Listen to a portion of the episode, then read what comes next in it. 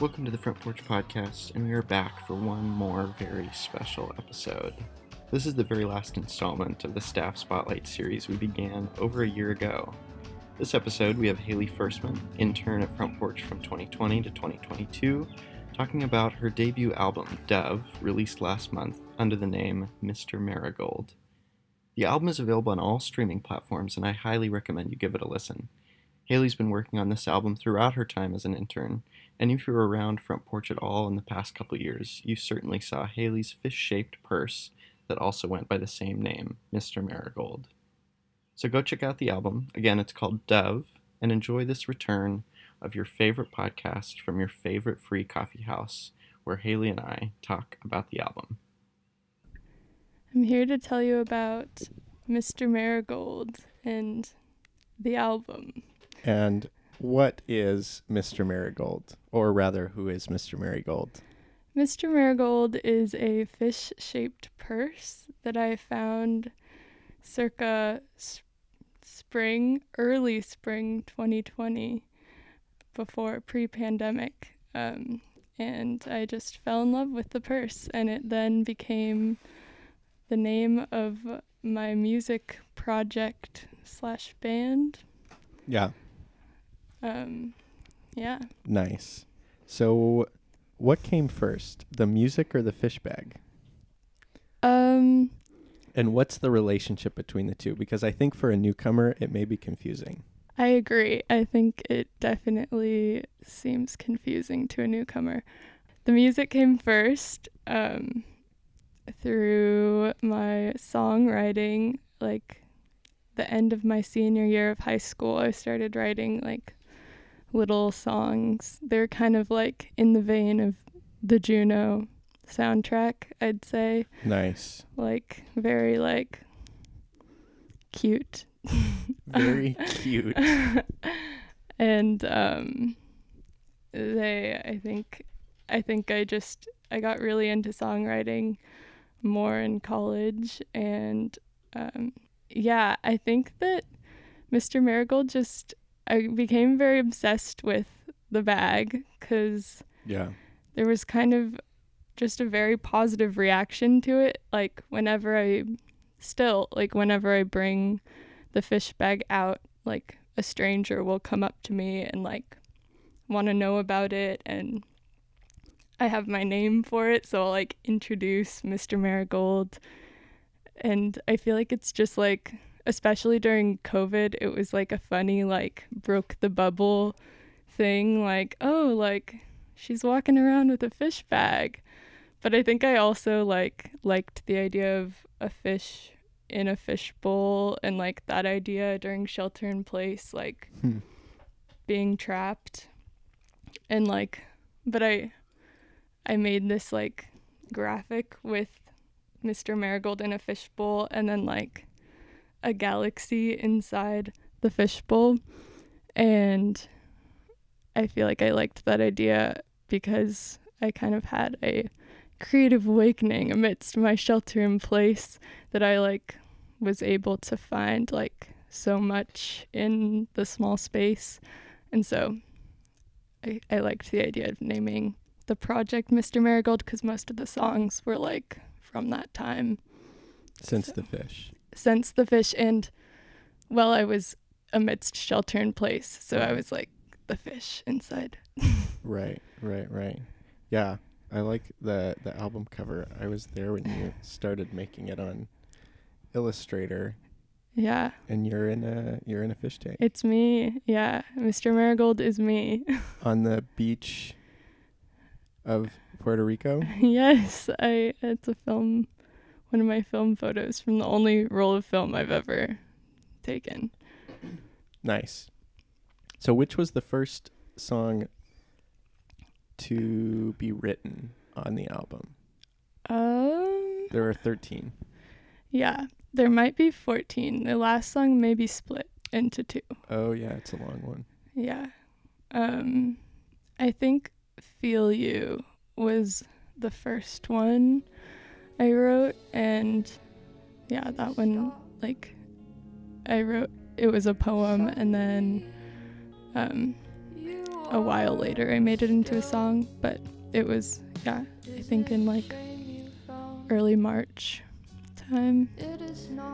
And that's when, so most of the songs are from kind of spring and summer of this year. Gotcha.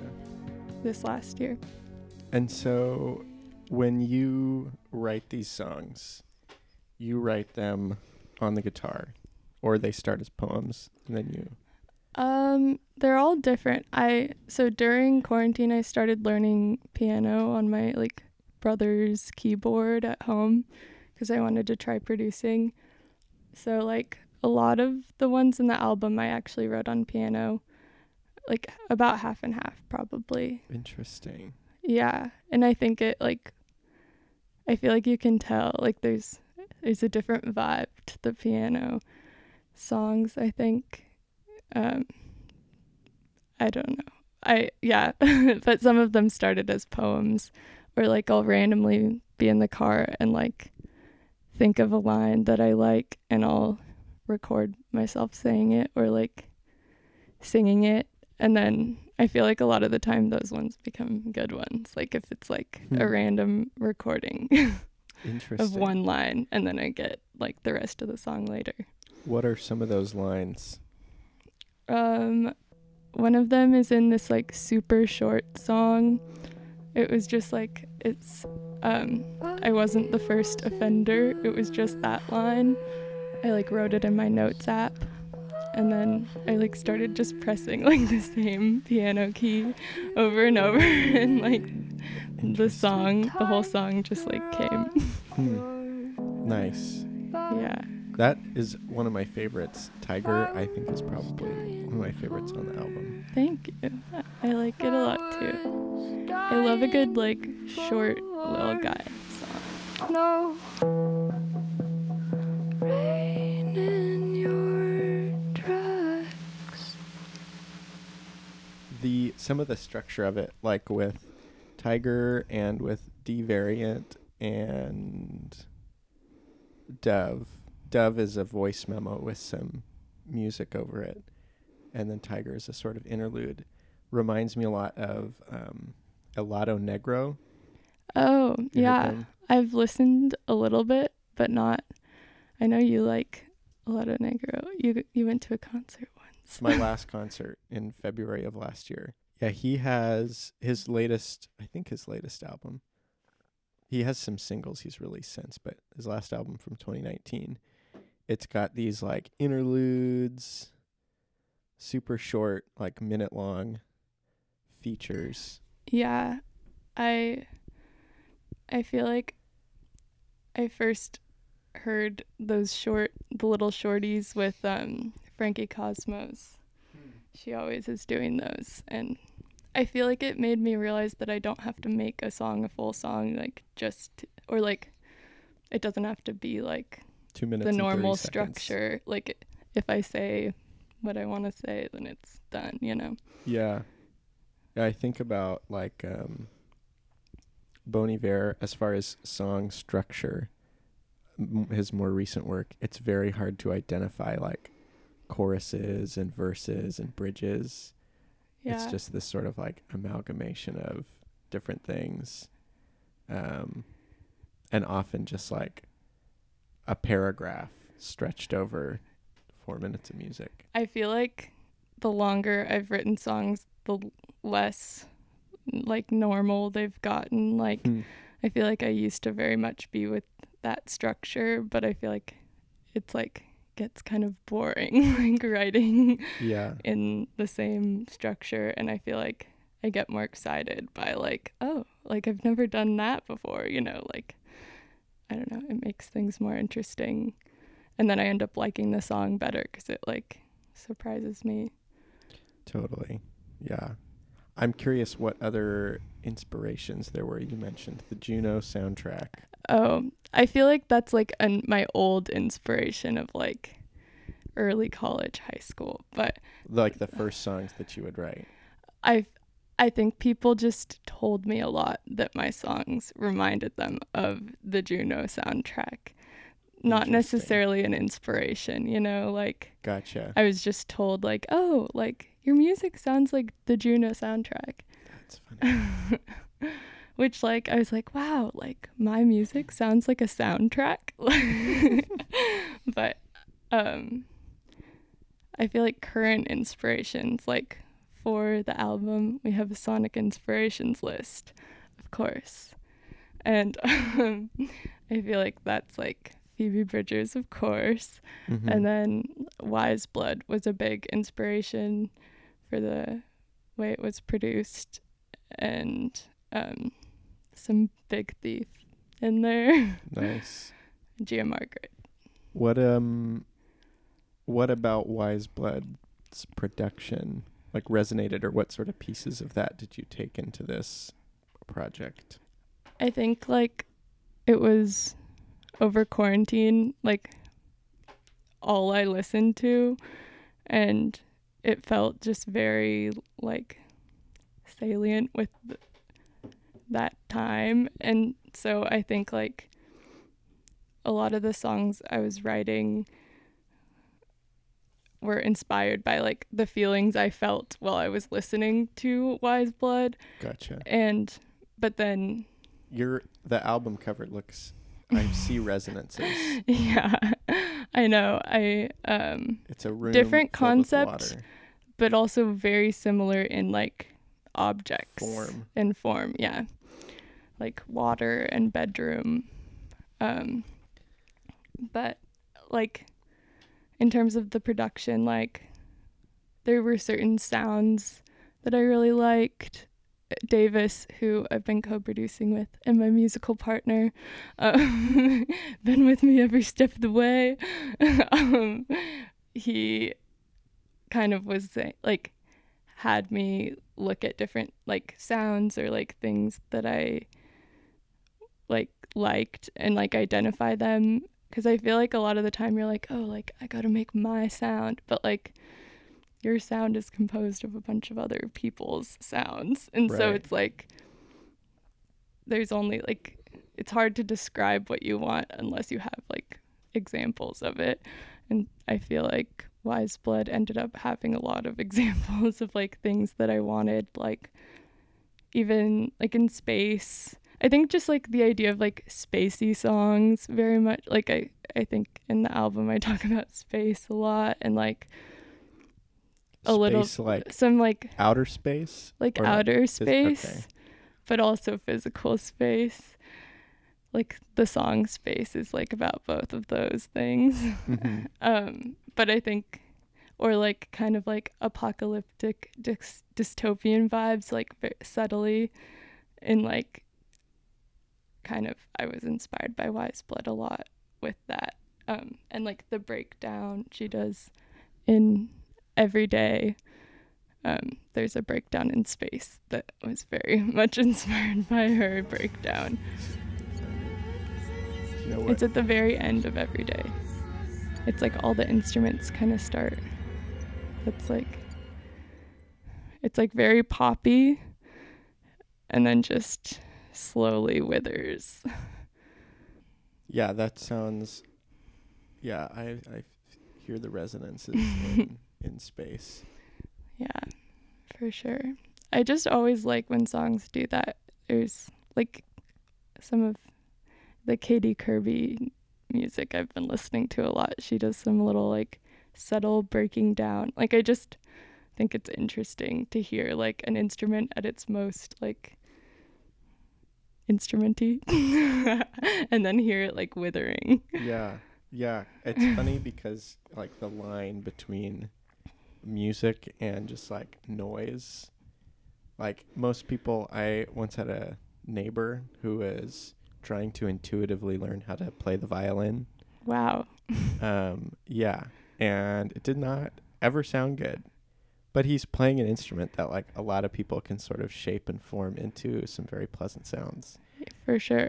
And so that like line between somebody making unpleasant noise or just noise, like, yeah, chaotic sounds, and then the sort of things that we like conventionally think of as pleasant sounding, like that's it's a fine line. And even like in the musical process, when you're like trying to find the right sound on a synth, Yeah. Or trying to put the next chord after the last chord. There's a lot of places where that sounds like very dissonant or odd or crooked. And so the like musical process is filled with all these like rubbing against things that aren't conventionally delightful. Yeah. And so then in a song that then gets released, to have all those sort of like ends that get quilted together into something that's like nice and conventionally pleasant and sort of like fits within all the things that we call music in quotes. Yeah. And have that sort of like fray out like the end of a scarf that like all the threads have just kind of come apart. Yeah, it makes me think about like what holds the music together is not a whole lot. Yeah. Or with like any creative thing, like at what point does it become another thing? Like a painting become like not a painting anymore, or like a song become just like noise.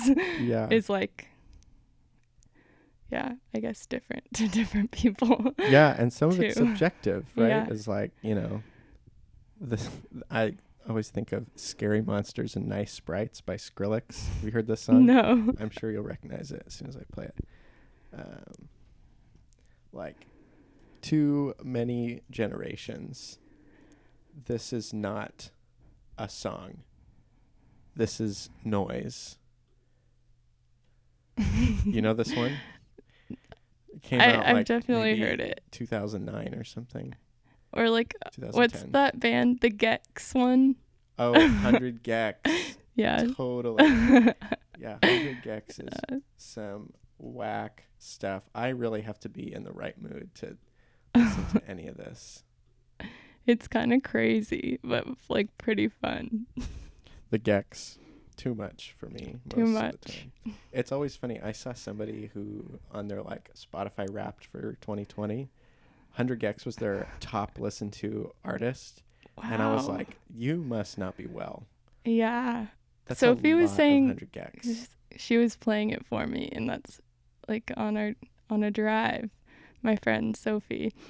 And but she was saying she's been biking to it sometimes, like from work. Wow. And she was like, I went so fast. Like, I just like pedaled so quickly because it has that effect. Totally. When you mentioned having your sound in quotes, and how every artist, I do the air quotes? I don't remember, but like how every artist is like, oh, you know, or no, like when somebody's starting out, like, oh, I need to find my sound. Yeah. But then like you like push that a little bit, like you said, and it's like what's one person's sound is just sort of like an amalgamation of all the other sounds that they've heard that sort of get reordered and experimented with and invented and labeled as theirs. Mm-hmm. Yeah. And it just sort of goes all the way back. It's like everybody's just sort of pulling their sound together into a new experiment. Yeah, for sure. Which brings up some stuff I've been reading recently about artists or authors as being this like holding an authority over their work, and whether or not that authority actually exists because of like what's the work, but really just an assemblage of all the sorts of sounds and experiences from before. Yeah. And you can just sort of keep chasing that backwards. Yeah. Or like, I just think it's interesting. What happens when books like go into the, what's it called, when they're like free to do whatever you want with them, open source, like after the author's been dead for a certain amount of years. Yeah. What's it called? I don't know. I was listening, John Green was talking about it, but like whatever it, but like that all of these people start creating like new things out of that artist's work that before like weren't allowed to be made because it was the artist's, and then suddenly it like becomes free reign. I can't remember what the name of that is. Yeah. Doesn't really matter. Yeah, there's no more like reserved rights or whatever.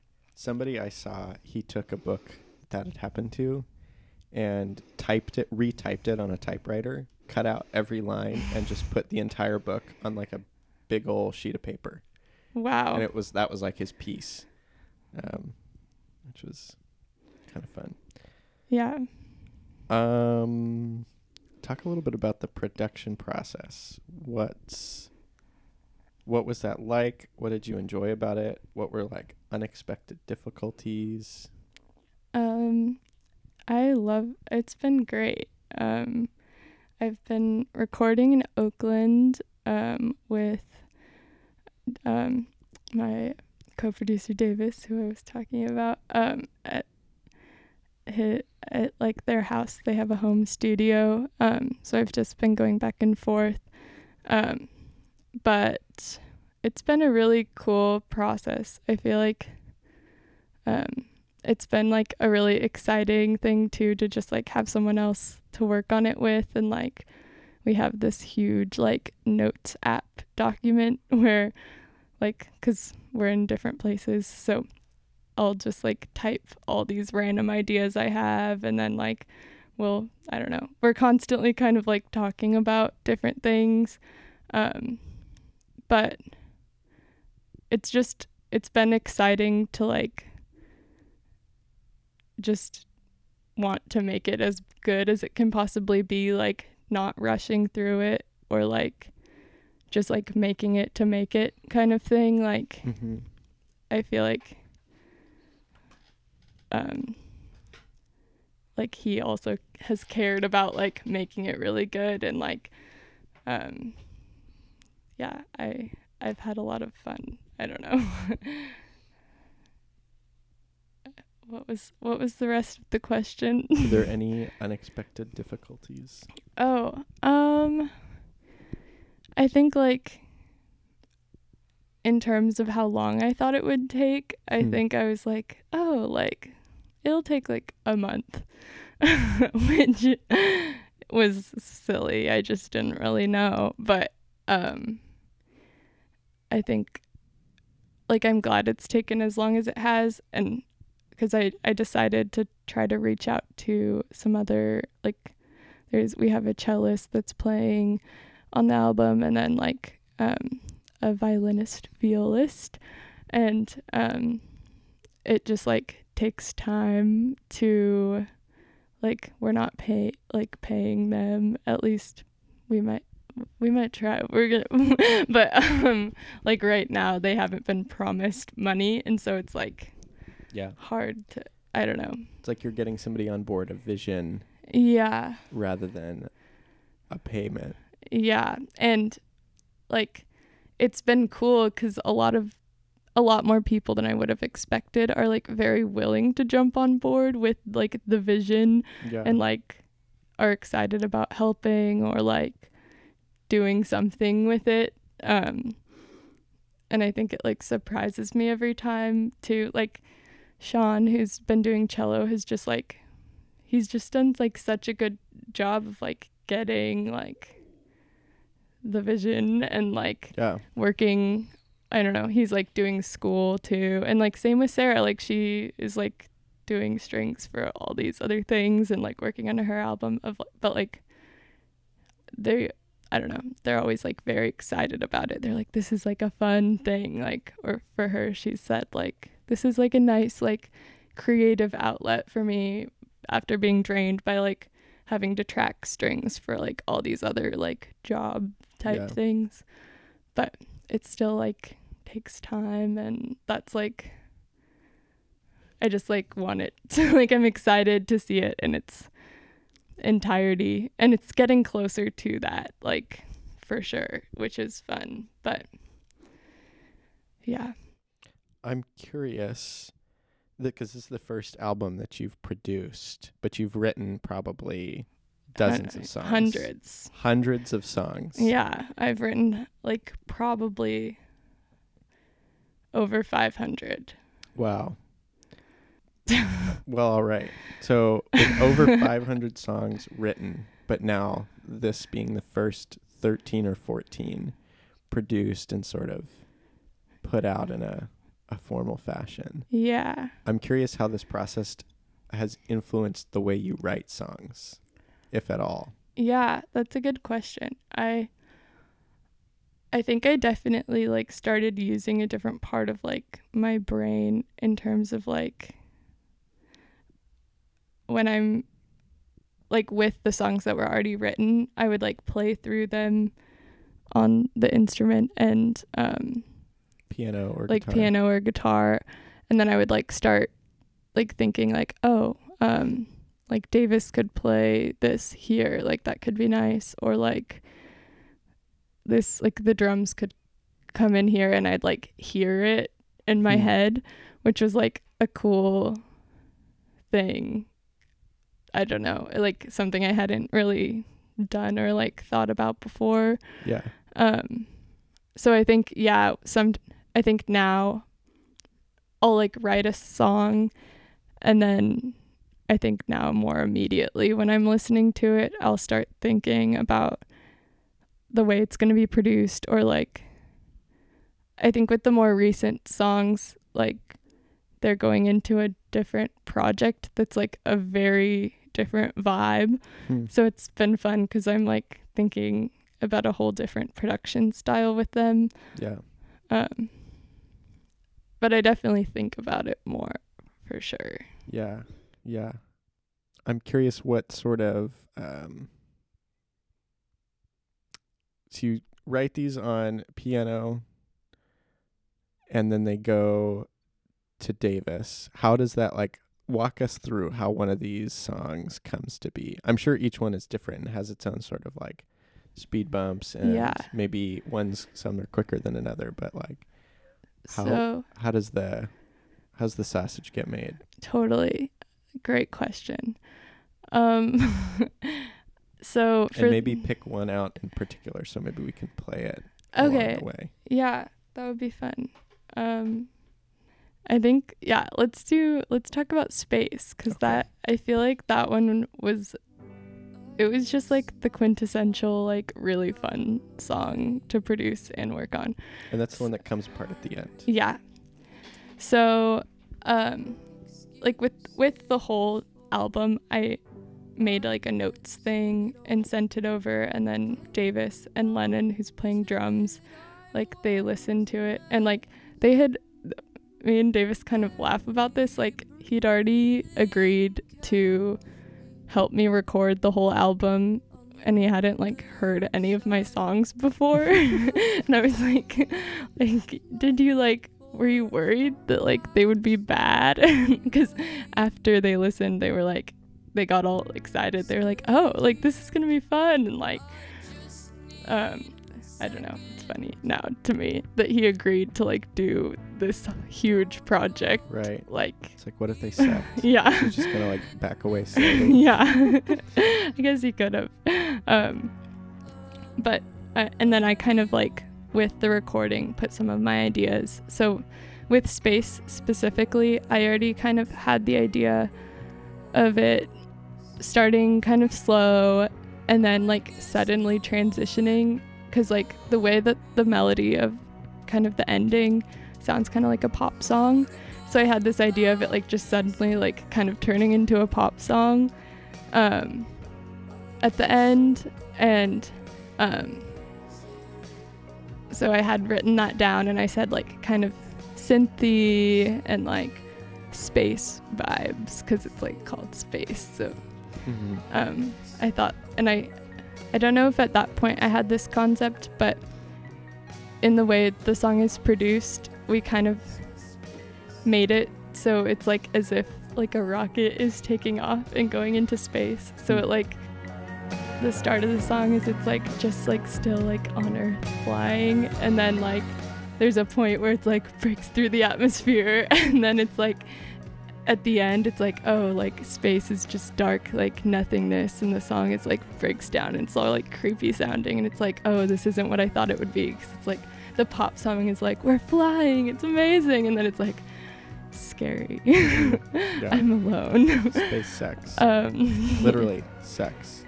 There's no air. Yeah, it does. Totally. But so we like I was in Oakland for the first time, and we were basically like tracking through just like piano, guitar, like one instrument and voice. And we'd been doing that like with a bunch of the songs, and it's like kind of like not, it just like takes a long time, especially for me, because I'm starting out. I'm not like super good at the instruments, and so like it took a while for each song, and we kept having to like redo it or do like retakes. And so we got to space and we started doing that, and I think like we were listening back and we had like just like my piano and my voice, and then I like heard like Davis the night before had been showing me some like slide guitar stuff. And then I was like, oh, like, could you play like, and then like right there. And he's like, oh, that'd be fun. And so then he like added that. And then I was like, and then what about this? Like, dun, dun, dun. And it's like him playing the guitar kind of like quickly. And then it was just like all happened very quickly. And then he was like, oh, I'll add bass right here. And like with the rest of the songs, they were very just like the bare bones, and like suddenly we like he like added in a drum track, and we're like, wow, like it was just like so much fun. And like and then I left, and Lennon added drums, but he kind of like did this thing at the end where they like kind of broke down, and Davis was like, yeah, well, like, and Davis had done like a funny thing with the guitar at the end that kind of sounded like it was also like breaking down. And then, but it was kind of, and I think with the bass too, and it was like more of a joke, like we were probably going to take it out. And then I was like, I feel like this perfectly like I kind of like it. Like, I think we should like keep going with that. Yeah. And have, I don't know, it be almost like dramatic. And we did. And then I think like when we, especially when we got the strings, the cello from Sean, he did like such a good job with all the like crazy like sounds and screechy like things. And then Davis added this really cool like sample of my voice that's kind of weird. And like it all just started, it's gonna be the first single, because we just like, it just has that feeling of like excitement. And I don't know, I feel very happy with it and excited. But yeah, and I do think we got like, it was funny, Cameron, who is doing the mixing, he was like, all right, and then it breaks through the atmosphere right here. And we were like it just, I don't know, it like felt like how we wanted it to feel. And it was, yeah, it's fun. I texted Davis today. I was like, space is a banger. Nice. I'm curious if you have any, we kind of unpacked like the idea of an author a little bit ago, and it's like, you know, what the author thinks or wants you to think about their work. Maybe we should shelf that a bit, perhaps for like listeners and readers to experience and reinvent art for themselves as they experience and, I don't know, live in it, subjectivize themselves by it. But is there anything that you hope people listen for when they hear your album? Or like little bits that you're like, oh, I hope people notice this. Like that's a good thing. Maybe, yeah, it's a good thing, or it's like something you added that you thought was really cool, or maybe a line that you're like, this is a great line. I feel like there are certain things I'm very proud of and like lines that I really like for myself, but I feel like I'm honestly more curious, kind of like that idea of like letting it go and like, yeah, seeing what lines other people are affected by and like are important to them for whatever reason. And like I feel like from people that have heard my music. Like, it's pretty, like, vulnerable, and, like, it's kind of the place where I, like, process my emotions and, like, lay it out there. Mm-hmm. And, like, there's a couple songs that, like, different friends have said, like, this is a song that, like, this is something that, like, someone needs to hear kind of feeling. Like, I don't know if I agree that anyone needs to hear it, but, like, or, like, would be comforting to someone who's been in a similar situation or, like, feels the same way and, like, doesn't want to have, like, words for it. I feel like that's what music can do for me, like, when I don't have words, like, giving me, just, like, surrounding me in a feeling. Yeah. So,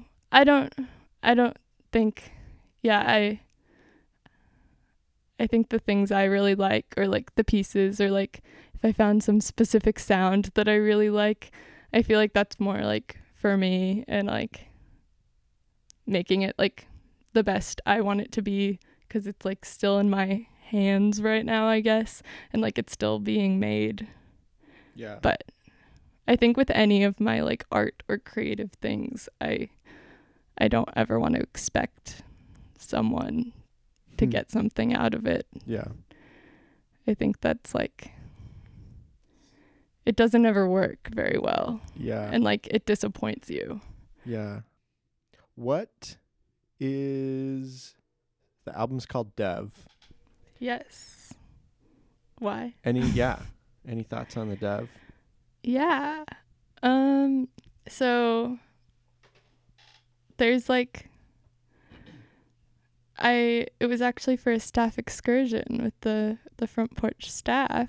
We went to the beach at Morro Bay, and it was like when there was the fires, and it was like the sky was super orange. Yeah. And like it was very muggy, and like it just looked, you were talking about this a lot, but like kind of apocalyptic. Yeah. And everyone was talking about how it looked like that, mm-hmm. the end of the world.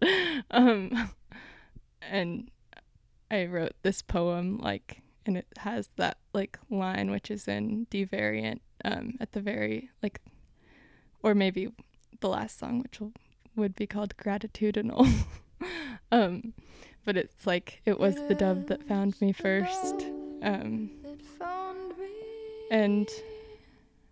like, I feel like the dove is also like myself, like a part of myself, like maybe like a more innocent part of myself, or like, or maybe like myself at peace, kind of. And it's like, the very end of the album is like, it was the dove that found me when at last there was no more I could give.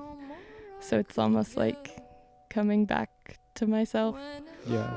Like when I don't have anything left. When at last there was no more I could give.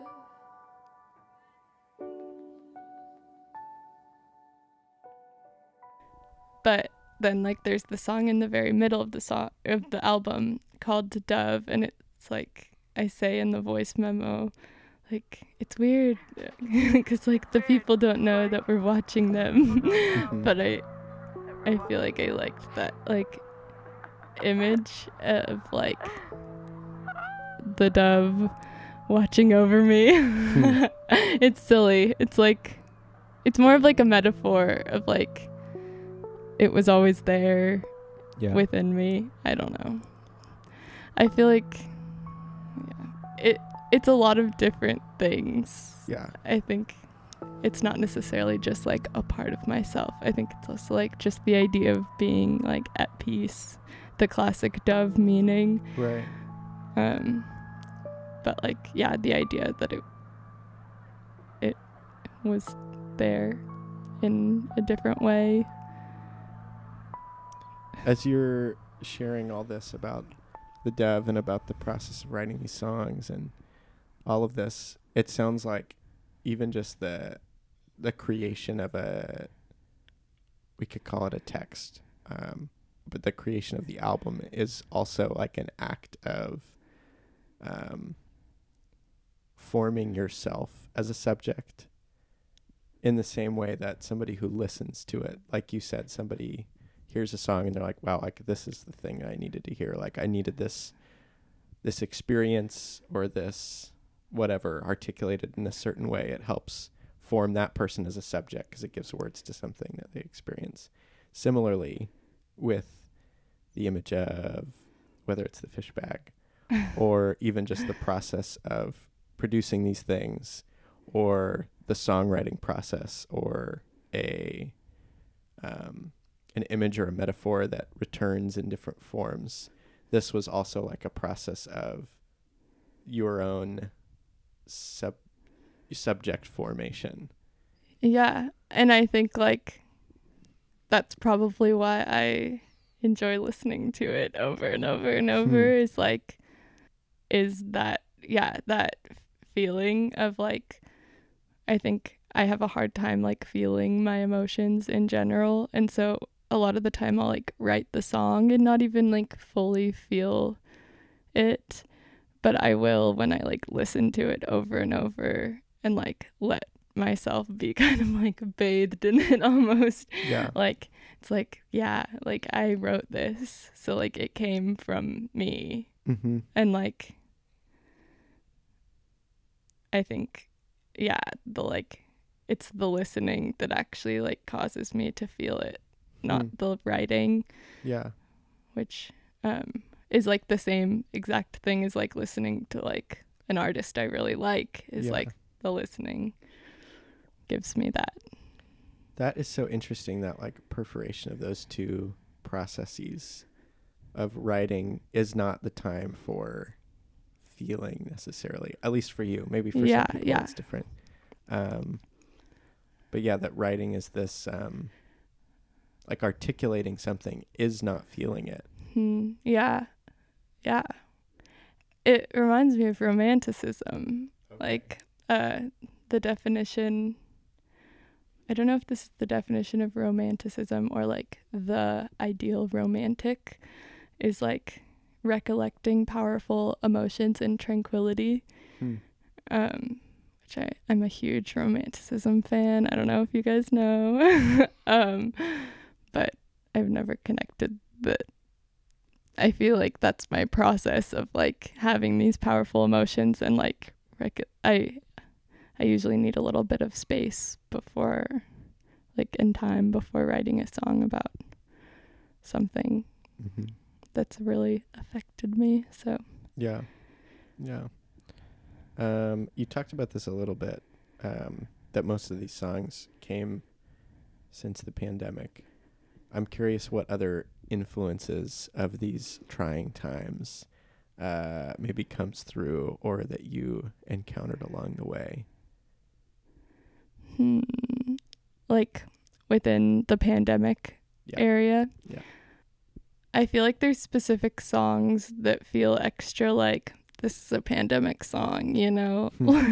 Like I feel like What's Left is one of them. It's like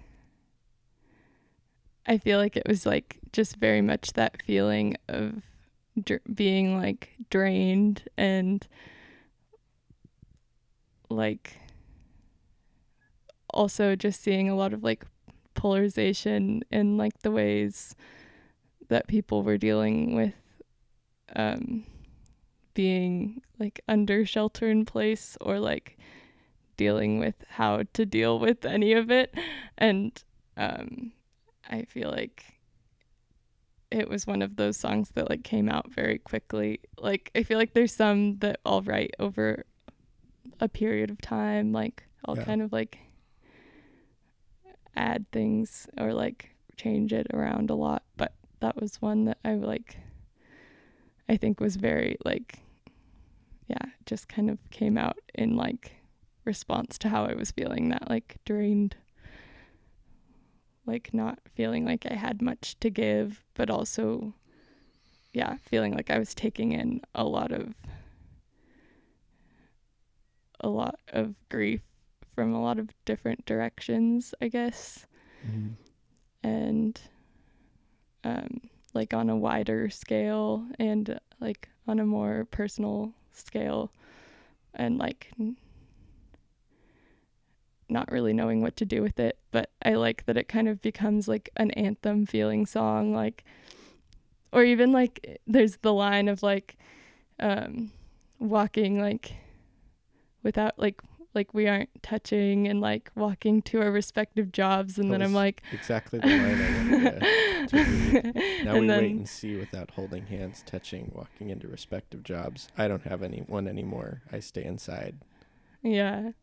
And I think, yeah, and then the ending is kind of like this idea of like we've all been in our own worlds for like a while, and we've all changed, and like we don't really like we know each other, but like we have changed, and like I want to like recognize that like the people that are close to me have changed, and like I need to learn about how that's happened, and like I want them to see that I've changed too. And so that's kind of like the ending of like I'm different now. It's kind of dramatic, but I remember that feeling almost every year since middle school through probably the beginning of high school. It was like you come back after summer, you're like, no I one need gets people me. To know that like I'm different. Like, I've become this guy. Yeah. And I mean, in a lot of ways, like you're the same fucking guy. Totally. But in some ways, you know, you're new and different. You've seen things, and your subjectivity is always sort of somewhere else every moment. Yeah. But for the most part, I feel like at least in that time, it's like you're not as different as you wish you were from 7th to 8th grade. Yeah. Yeah. A lot changes in middle school though, you know? I suppose. I mean, I just remember this experience of like, I'd like get some new clothes, and I was a weirdo in middle school big time. I think almost every day of 7th grade I wore a tie. Nice. That kid. In 8th grade, yeah, I started, I don't know, things sort of took a different direction. And I was like, oh, like I'm, you know, a sophisticate, and like my ties have gotten better or whatever. I don't know. But, you know, I was still the same sort of like. You were still wearing ties. Oh, yeah, and I'm still a 13-year-old boy working all sorts of things out. And the things that I sort of actively hope that are different about myself are probably quite different from the things that maybe not are truly different, but are sort of the ways in which I am in the world have changed that I'm less aware of, rather than the laundry list of all the things that I'm like, I'm approaching 8th grade this year with like, these are my new things. Here's my list of new things. Yes. Yeah. Some of them being physical objects. And some of them being, you know, like, I'm more like this. I'm less like this. And I'm sure that feeling in the song is, like, similar to, in some ways, of, like, I'm different now. You know, I think it's a mix. Is there anything else you want to? Got any favorite? Or I guess you said your favorite is Tiger. I think Tiger is my favorite. Yeah. Hinge is a fun one. Hinge is good, yeah. Hinge is fun. Anything else? Should I endorse anything? Should you? Sure, go for it. Endorse whatever you want. What's that synth everybody loves? You can endorse that synth. The one that we use a lot. The A9. Or the OP1. The OP1. I thought you meant the Juno, because we use the Juno a lot. Is it a sound or a machine? It's an analog synthesizer. Oh, gotcha. It's awesome. Nice. What's it on? It's on like everything, but like it's really good on Hinge. It's, I forgot what it's called, but Davis does this thing where it like wig It's, yeah, I don't know. Oh, when you modulate the pitch? Or not, I forgot what it's called. I have it on one of my notes. No, it's called something. Sorry, if Davis was here, he would know. I should have zoomed him in. I told him I was like, you should be on the podcast with me. And then I was like, I guess it's a staff series. There are no rules. There are no rules. Oh, okay. I guess I could have zoomed you in. Sorry, Davis. Is it the underneath? Like that starts the song, the first instrument? No, that's the whirly. That's a Wurlitzer. Oh. We've got a whirly. We've got a Juno. We've got an OP1. We have all the fancy things. I don't have any of them. Like a serious whirly, not like Logic. No, it's like a real... I almost said a wheel. A wheel whirly. Yeah, it's a real one. And it was kind of like... It was its final work. This album was this Whirly's final, because Cameron sold it. Oh, so it's like a tribute to the Whirly. Nice. That's sick. Yeah. Well, there you have it. Any song we should play at the end to send us out? I talked about the process of space. Oh, well, we'll play that while you're talking about it. That makes sense. I feel like D Variant's a fun send off. I don't know. Cool. What do you think? Yeah, it's the last one on the album. That's great. At least part of it. It's full bop. Yeah, a total bop. Well, nice. Thanks for having me and talking about this. Totally. Check out the album coming out at some point the end of 2021. Yeah. On all streaming services. All streaming platforms, services. And from Hailey personally on a cassette. Oh, yeah. I've been thinking about a cassette. I don't know how, what's the word? Accessible cassettes are. What's the word? But they're great for vehicles before 2005, which I have. Yeah. But my cassette player barely works, and the two tapes I play in it have completely ruined their voices. I have a Frankie Cosmos one, and her voice is sounds terrible. It's super high pitched, and it sounds like she's underwater. And so I'm I don't know if I want to hear myself like that. For sure. Yeah. But maybe I'll sell personalized Walkmans that are fish shaped. Wow. Yeah.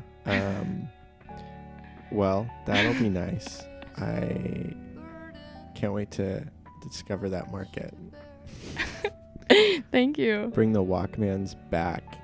All this nonsense, all this digital analog rules. Get back to the peak of music sharing technology that was the Walkman. Endorsing the Walkman. Yep. All right. Bye. To show me something.